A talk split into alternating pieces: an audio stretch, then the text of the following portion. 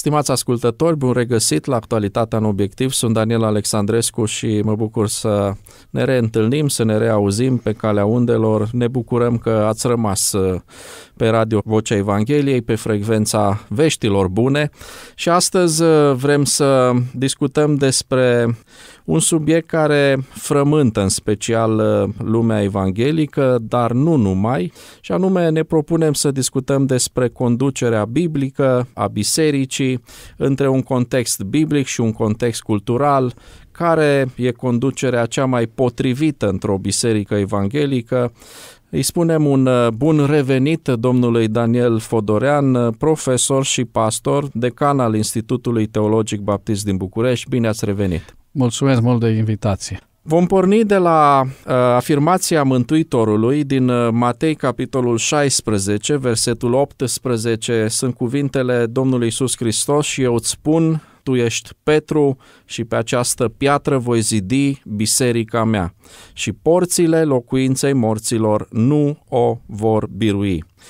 Biserica lui Hristos uh, continuă să existe și astăzi, dragi ascultători. Uh, Hristos e cel care o conduce, este capul ei, conform Efeseni, capitolul 1, versetul 22 și 4 cu 15. Domnule profesor, cum se face transferul acesta de autoritate de la Hristos înspre liderii bisericii locale. Știu că asta a fost o frământare de secole, tot timpul oamenii și-au pus întrebarea aceasta, autoritatea liderilor bisericii din zilele noastre este venită direct de la Hristos printr-o oarecare succesiune. Cum explicați acest lucru? Mai întâi de toate, noi recunoaștem că Isus Hristos are autoritate finală în biserică. Sigur, afirmația este una teoretică și întrebarea este cum se manifestă ea în mod practic. Cum se face transferul acesta de autoritate? Prin faptul că Dumnezeu cheamă oameni. Cheamă oameni să-L slujească. Noi nu dăm buzda în conducere, ci noi suntem invitați la slujba conducerii. Conducerea nu este o poziție, ci este o slujire. O slujire așezată alături de celelalte slujbe care au loc în trupul Domnului Isus Hristos numit Biserica. Pentru a fi investit cu autoritate, avem nevoie de chemare. Avem nevoie de daruri. Nici darurile nu le-am luat noi, nu le-am adus, pentru că n-am fi putut să facem lucrarea în Biserica lui Isus Hristos cu ce avem noi ci tot El ne-a dat. Mai mult decât atât, e nevoie și de caracter. Și când ne uităm în Timotei, Apostolul Pavel spune dacă dorește cineva să fie episcop să aibă următoarele calități pe care nu le voi enumera acum. Deci, cu alte cuvinte, caracterul acesta, viața pe care o avem, este tot datorită lucrării lui Dumnezeu. Cu alte cuvinte, acestea sunt elemente care ne împuternicesc pe noi. Și anume, atâta timp cât Hristos va străluci noi, vom avea autoritate. Când Isus Hristos nu va mai străluci în viața unui slujitor, el are o poziție, o slujbă, o vocație. Putem să-i spunem oricum, e angajat.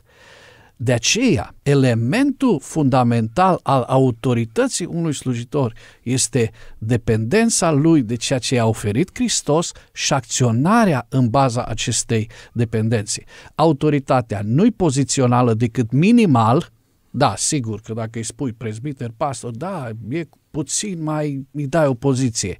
Dar autoritatea vine din caracter, din cunoașterea lui Dumnezeu, din trăirea cu Dumnezeu. Aceste lucruri dau în final autoritatea. Și totuși, uh, Biblia, așa cum ați menționat, pe lângă caracter, care este esențial, și acele calități pe care Apostolul Pavel uh, le enumera în Timotei și în Tit, prezintă și repere clare cuvântul lui Dumnezeu în ce privește rolul bătrânilor, prezbiterilor, păstorilor, în ce privește conducerea bisericii locale. Și v-aș întreba, mai sunt relevante astăzi aceste învățături într-un context cultural nou și secular totodată? Dacă vă referiți la modul în care sunt descriși slujitorii în Sfânta Scriptură, sau dacă vă referiți la ce trebuie să facă ei, ambele sunt adevărate. întâi de toate, găsim în uh, Noul Testament un transfer dinspre apostol spre conducerea locală a bisericii. Conducerea locală care unii se potignesc, cred că aici, în titulatura. Este pur și simplu o titulatură sau nu, prezbiter, pastor, episcop.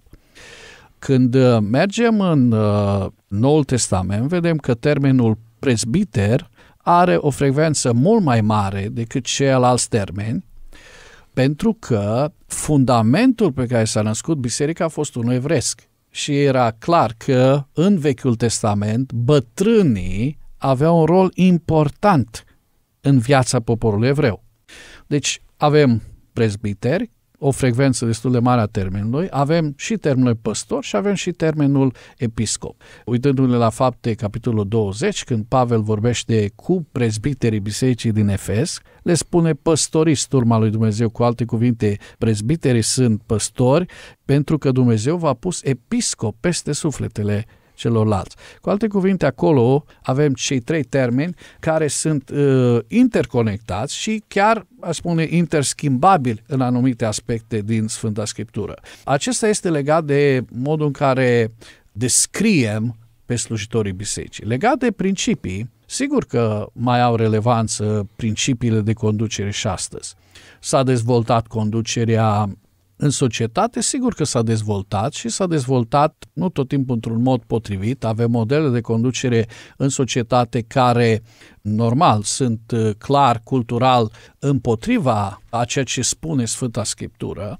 Rămân valabile ceea ce a spus uh, Domnul Isus Hristos și ce găsim în Sfânta Scriptură. Și anume, Domnul Isus Hristos spune în Luca, împărații neamurilor domnesc peste ele și celor ce le stăpânesc li se dă numele de binefăcători. Voi să nu fiți așa, ci cel mai mare dintre voi să fie cel mai mic și cel ce cârmuiește ca cel ce slujește. Deci, automat, Domnul Iisus Hristos pune în contrast dar ce pune în contrast? Pentru că aici eu am avut de-a lungul anilor o întreagă discuție. Să nu folosim termenul lider, să nu folosim termenul conducător, pentru că Domnul Iisus Hristos ne-a spus să nu folosim termenul. Noi nu-l folosim, dar suntem dictatori și uneori acționăm într-un fel de acesta. Ce spune Domnul Iisus Hristos este că felul lor, stilul lor, de a conduce este total diferit. Stilul de conducere și principiile după care conduc sunt uh, total diferite. Dacă ar fi să facem o paralelă între conducerea lumii și conducerea lui Hristos, pe care Hristos ne-o spune să o avem în biserică, conducerea lumii este focalizată pe putere. Domnesc peste voi putere. Și asta vedem lupta pentru putere la orice nivel. Putere, putere, putere. Dorința de a avea putere, dorința de a domina peste ceilalți, dorința și o putere care este folosită în interes personal o putere care este folosită în interes personal. Puterea aceasta se manifestă în control, într-un control nesănătos și controlul acesta nesănătos duce și la implicații care afectează pe cei care sunt conduși. Aș mai spune ceva despre conducerea lumii dacă ar fi să mai adaug un element și anume succesul. Cum este văzut succesul în viziunea conducerii lumii. Este văzut în general în sens cantitativ Rezultate. și material vorbind cu rezultatele palpabile, materiale, pe când când ne uităm la conducerea despre care Domnul Isus Hristos ne vorbește, este smerenie, este dragoste, el uh, a venit să slujească și continuă textul aici, căci care este mai mare, cine stă la masă sau cine slujește la masă. Adică este o conducere slujitoare, îi slujește pe ceilalți, este orientată spre dragoste. Slujirea asta implică smerenie, conducerea aceasta presupune credincioșie și nu doar succes imediat și aș putea continua discuția pe tema conducerii. Deci este clar că importul de valori din conducerea culturală în biserică este nesănătos și distrugător pentru biserică. Sunt uh, de acord aici cu dumneavoastră și chiar o să folosesc expresia pe care ați menționat-o, importul acesta cultural și o să dezvolt un pic cadru pentru următoarea întrebare Cei mai mulți dintre noi astăzi trăim într-o societate seculară, într-o societate dezvoltată din punct de vedere economic. Cei mai mulți dintre noi lucrăm în mari companii multinaționale care au un sistem de conducere, de leadership și suntem obișnuiți cu un stil de conducere din cadrul acestor uh, companii. Și acum eu v-aș uh, întreba nu cumva oamenii aceștia care sunt obișnuiți cu acest stil de conducere, atunci când vin în bisericile locale pe care le frecventează, fiind obișnuiți cu un anumit tipar, uneori s-ar putea să pună o presiune pe biserica locală dorind să se adapteze cumva și biserica la modelul acesta de leadership al zilor noastre. E adevărat, contextul Domnului Isus și a Mântuitorului, el pune acolo acea întrebare, cine e cel mai mare? Cel care stă la masă. În contextul zilor noastre așa este, cel care stă la masă în frunte e considerat liderul. Vă întreb, ce ar trebui să facă biserica cu această dilemă și cu această presiune a societății? Diferența dintre conducerea culturală și cea scripturală, cel puțin în studiile pe care le-am uh, făcut, predat și cursurile la care am lucrat, stă întâi de toate în inima omului. Inima face diferența. Adeseori noi credem că n-ai nevoie de viziune în biserică pentru că asta e din lume ai nevoie de viziune. Eu când mă uit în Scriptură văd că oamenii lui Dumnezeu au știut ce au de făcut. Ei n-au mers așa în derivă și au condus pe alții în derivă pentru că ei n-au știut ce au făcut. Deci nu. Bate vântul. Deci nu există că nu e nevoie de viziune, dar inima lucrătorului este alta. El are acea atitudine a lui Iisus Hristos și acțiunea lui este acolo. Când mă uit în Vechiul Testament, Solomon, David, Roboam, Roboam. Și în 1 Împărați, capitolul 11, acolo văd cum, și în cărțile împăraților, văd cum inima lor le-a influențat conducerea. I-a ridicat Sau și a coborât. coborât. De aceea, cred că primul lucru trebuie să veghem asupra inimii noastre. Acest lucru ar trebui să fie cum este inima mea înaintea lui Dumnezeu. Plină de orgoliu, de dorință, de putere, cum se manifestă, cum trăiesc în inima mea am eu caracterul acela al Domnului Iisus Hristos? Asta e primul lucru. Cred că dihotomia e problematică. Acționez într-un fel la muncă și în alt fel la biserică. Nu, eu trebuie să fie în ce privește caracterul meu la fel. De nu voi mai avea o problemă că acolo am o instituție, o organizație care are o natură diferită organizațional vorbind, și am aici biserica ce are natură total diferită, unică în universul acesta. Deci nu voi avea o problemă întâi de toate la nivelul acesta, pentru că atunci când eu trăiesc cu Dumnezeu în biserică, trăiesc cu Dumnezeu în afara bisericii, am rezolvat o primă problemă. Bun, dar acum intervin aspectul de stil și aspectul de management, să spun așa, al bisericii și aspectele acestea care țin de elementele organizaționale. Pentru că biserica este și organizație și organism. De ce spun lucrul acesta? Este un organism care se manifestă într-o formă organizată. Aș folosi expresia în felul acesta. Este un organism. Cu alte cuvinte, prima mea preocupare este ca atunci când acționez în biserică să înțeleg organismul acesta cum își trăiește viața. Și mă uit la principiile pe care Biblia le are și sunt elemente organizaționale care sunt necesare și mențin echilibru acesta între cele două. Discuția ar fi extrem de lungă legat de organizațional-organic. Unde văd lucrul acesta? Acum vă dau două exemple dintr-o carte o carte pe care am scris, de fapt, comentariu, conducerea și restaurare, cartea Nemia, am scris o carte pe tema cărții Nemia, și anume, în această carte, văd, inclusiv în structura cărții, că s-a început cu problemele organizaționale, zidul cetății, dar nu s-au neglijat oamenii. Acolo este organismul. Cele două lucruri au fost împreună. Nu poți să spui, am nevoie de una, dar am nevoie de cealaltă. De ambele avem nevoie. Acum, unii au pus accentul pe organizațional și au devenit instituționali. Și astfel că avem o istorie a creșterii instituționalismului bisericii. Ginghea spunea că această tendință se află în orice organizație, să se instituționalizeze, să devină din ce în ce mai plină de proceduri, de regulamente, de toate aceste elemente ale instituției. Și atunci găsim că biserica, da, cine acționează doar organizațional, merge spre instituționalizare. Dacă acționezi doar pur și simplu organic, atunci tendința este să devii ineficient. Pentru că noi avem nevoie de inimă, dar avem nevoie și de trup de schelet și viața trebuie să se exprime într-un anumit fel. Ai nevoie ca această viață să fie exprimată într-un anumit fel și de aceea adeseori noi ridicăm ineficiența la grad de virtute în bisericile noastre și spunem, domnule, noi suntem spirituali, avem o organizare că nu înțelegem nici noi uneori cum ne organizăm și atunci întrebarea este, bun, dar asta este intenția lui Dumnezeu? Nu, Uite, în Vechiul Testament Dumnezeu i-a organizat foarte bine. Atât în călătoria prin pustie, atât când au fost în țară, un sistem organizat. Deci organizarea nu este o problemă. Instituționalizarea este o problemă și o problemă este atunci când noi nu menținem în echilibru cele două aspecte.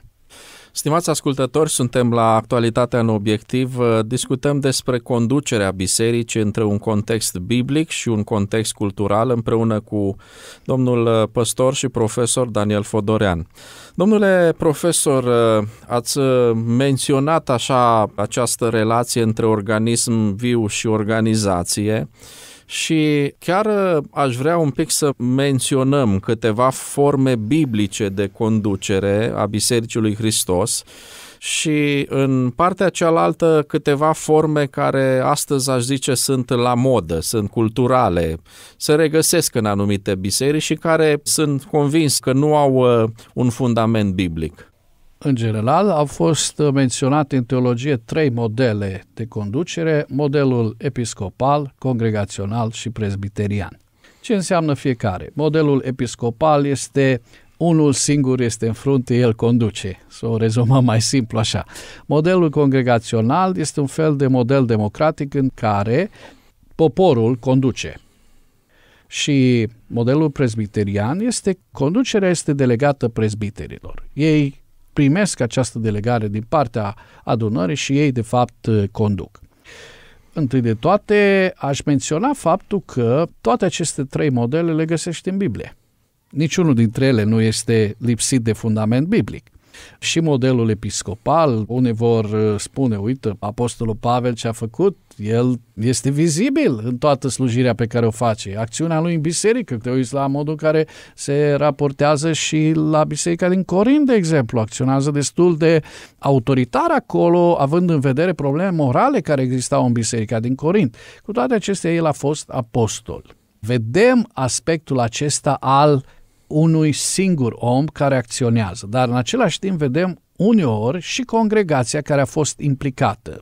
Fapte 6, de exemplu, când ei trebuia să aleagă, ei au fost puneți deoparte oameni care să se ocupe de aspectele administrative și avem deaconi acolo și sunt elemente în care ei au fost implicați în decizie, dar avem prezbiterii într-o pluralitate, prezbiteri folosit în uh, Noul uh, Testament, atât în Cartea Faptele Apostolilor, cât și în epistole.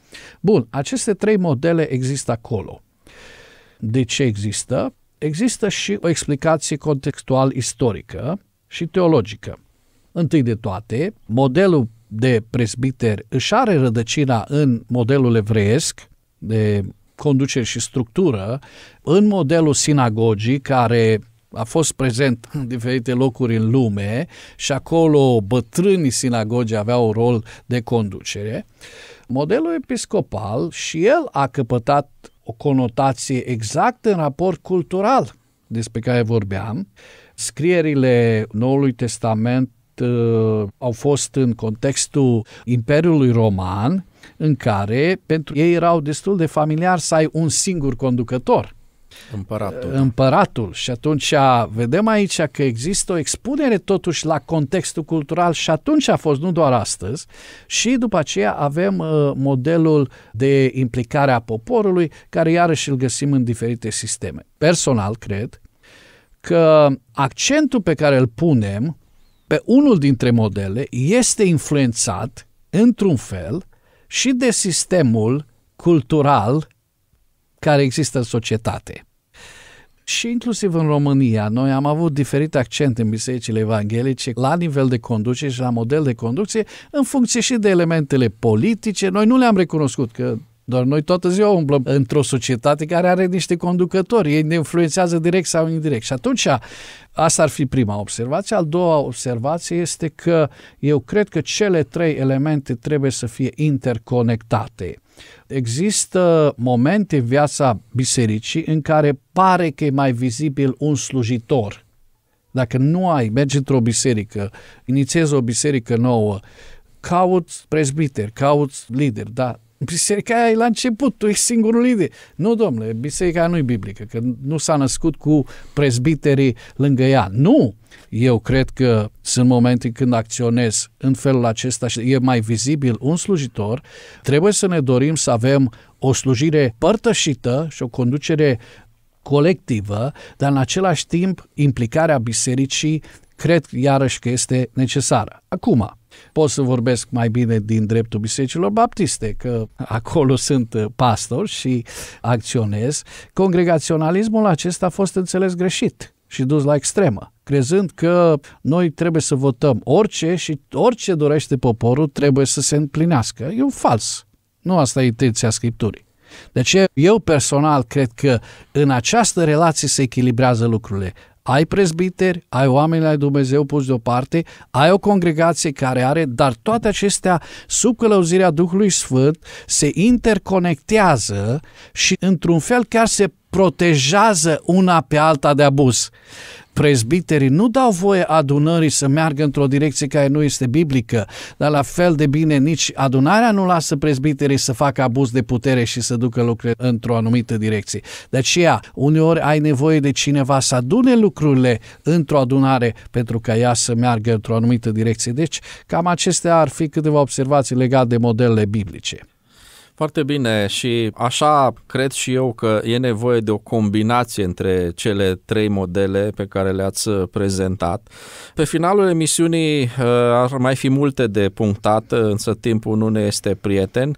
V-aș ruga să ne prezentați un pic uh, rolul care revine credincioșilor în raport cu autoritatea bisericii locale lăsate de Dumnezeu și așa cum am uh, prezentat aici după modelul biblic un credincios ar trebui întâi de toate să se roage pentru cei care sunt așezați de Dumnezeu în slujba cârmuirii.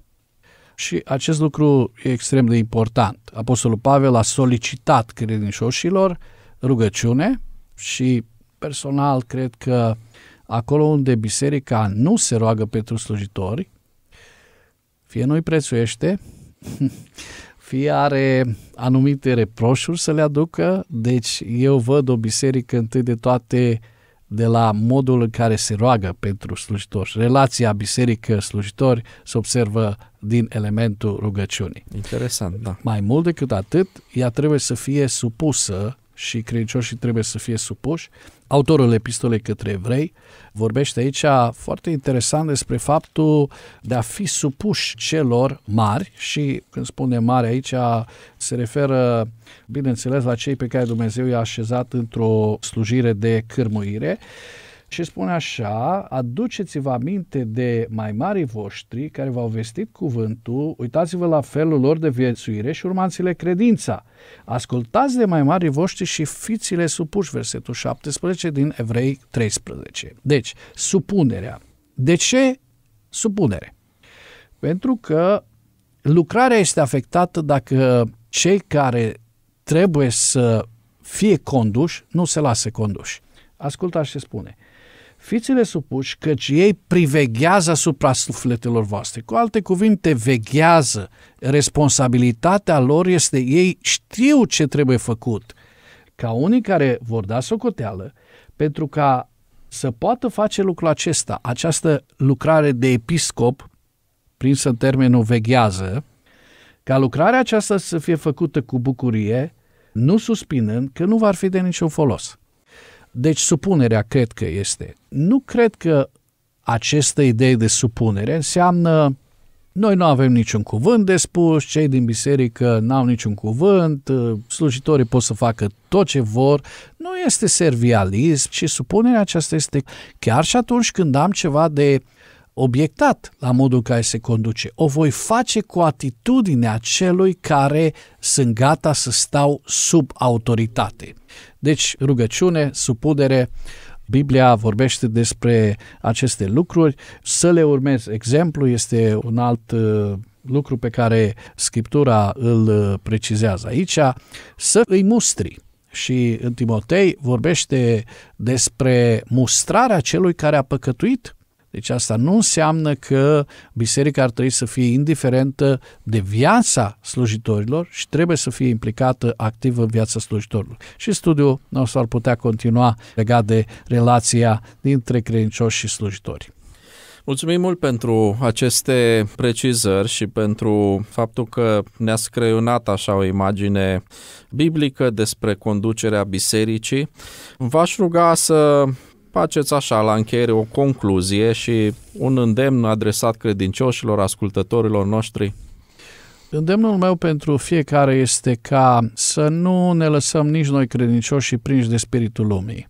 Spiritul lumii care este revoltă, răzvrătire, un sistem revoluționar, uh, noi am venit să facem revoluții și încercăm să aducem revoluția în biserică. Eu cred că ar trebui întâi de toate credincioșii să mulțumească lui Dumnezeu pentru slujitorii pe care Dumnezeu i-a dat bisericii respective, unei biserici locale și în același timp cu discernământ, cu înțelepciune și cu atitudine de supunere, acolo unde există elemente care nu sunt potrivite cu cuvântul lui Dumnezeu, să contribuie la îndreptarea acelor elemente cu dragoste, cu supunere. Acesta ar fi unul dintre elementele care cred că este extrem de important. Eu văd că lumea s-a infiltrat nu doar la nivelul conducătorilor și modul care adeseori încercăm să ne pliem conducerea după valorile care există în societate, ci și la nivelul credincioșilor. Uh, avem atitudinea aceea. Am întâlnit și oameni care ne-au spus, îmi cer scuze că trebuie să fie concluzia, dar am întâlnit oameni care au spus, eu, dacă în lume e opoziție, eu trebuie să fiu opoziție în biserică. Păi biserica nu poate funcționa dacă nu are opoziție. De aceea, să fim supuși celor care ne conduc și să le urmăm exemplul. Amin, aș zice. Ăsta e un subiect bun pentru o altă emisiune, opoziția în biserică și uh, puterea și opoziția. Da. Domnule Daniel Fodorean, vă mulțumim mult pentru prezența în emisiune și vă dorim multă binecuvântare în ceea Mulțumesc. ce faceți. Dragi ascultători, aceasta a fost ediția de astăzi a emisiunii Actualitatea în Obiectiv. Vă mulțumim mult pentru atenția cu care ne-ați urmărit. Vă încurajăm să rămâneți pe frecvența Radio Vocea Evangheliei. Pregătim și alte subiecte de interes, subiecte din uh, societatea noastră și până data viitoare fiți binecuvântați și sănătoși!